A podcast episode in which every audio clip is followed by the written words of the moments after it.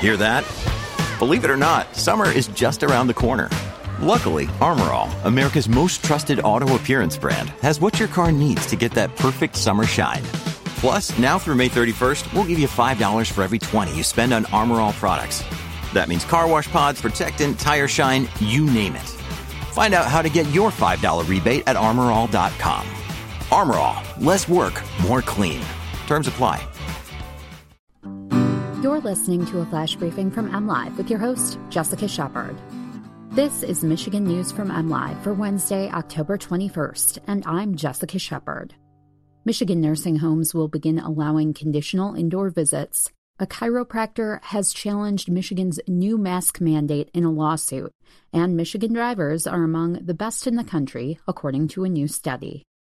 Michigan's long term care facilities, including nursing homes, will begin allowing indoor visits in counties where there's lower risk for coronavirus spread. Visits will be allowed at facilities in regions outside the highest COVID 19 risk level per the MI Safe Start map, and if the facility has not had an outbreak over the last 14 days, according to an emergency order announced Wednesday by the Michigan Department of Health and Human Services.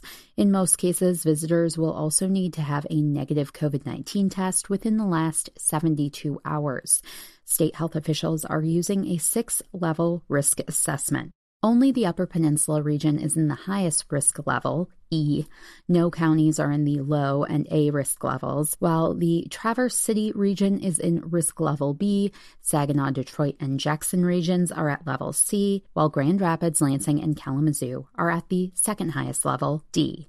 General indoor visits will be allowed at risk levels low through D if there are no outbreaks at a facility over the last 14 days. Visitor testing will be required for risk levels C and D. A new lawsuit is challenging the legality of Michigan's latest mask mandate, plus other new COVID 19 health orders from Michigan Department of Health and Human Services Director Robert Gordon. Gordon put the orders in place earlier this month after Governor Gretchen Whitmer's executive orders were invalidated by a Michigan Supreme Court decision. State law gives him authority to, quote, prohibit the gathering of people and establish procedures during an epidemic.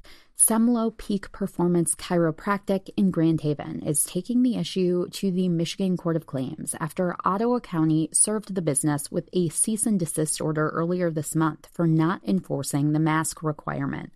Defendants in the lawsuit filed Tuesday include Whitmer, Gordon, the Michigan Department of Health and Human Services, the Ottawa County Department of Public Health, and the county's Deputy Health Administrator, Marcia Mansaray. Michigan drivers are among the best in the country, according to crash data from an insurance quote company. The study from QuoteWizard ranked Michigan drivers as the third best in the U.S. While impressive, it is actually a downgrade from last year when Michigan topped the list of best drivers.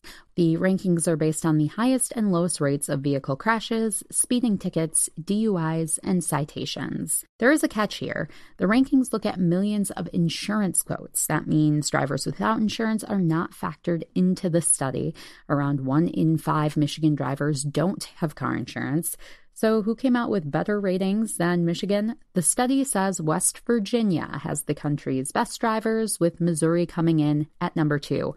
Oh, and the worst drivers? QuoteWizard says they are found in Wyoming. You can always find the latest Michigan news by visiting us at mlive.com and make sure to follow us on Facebook and Twitter. Thanks for listening and have a great day.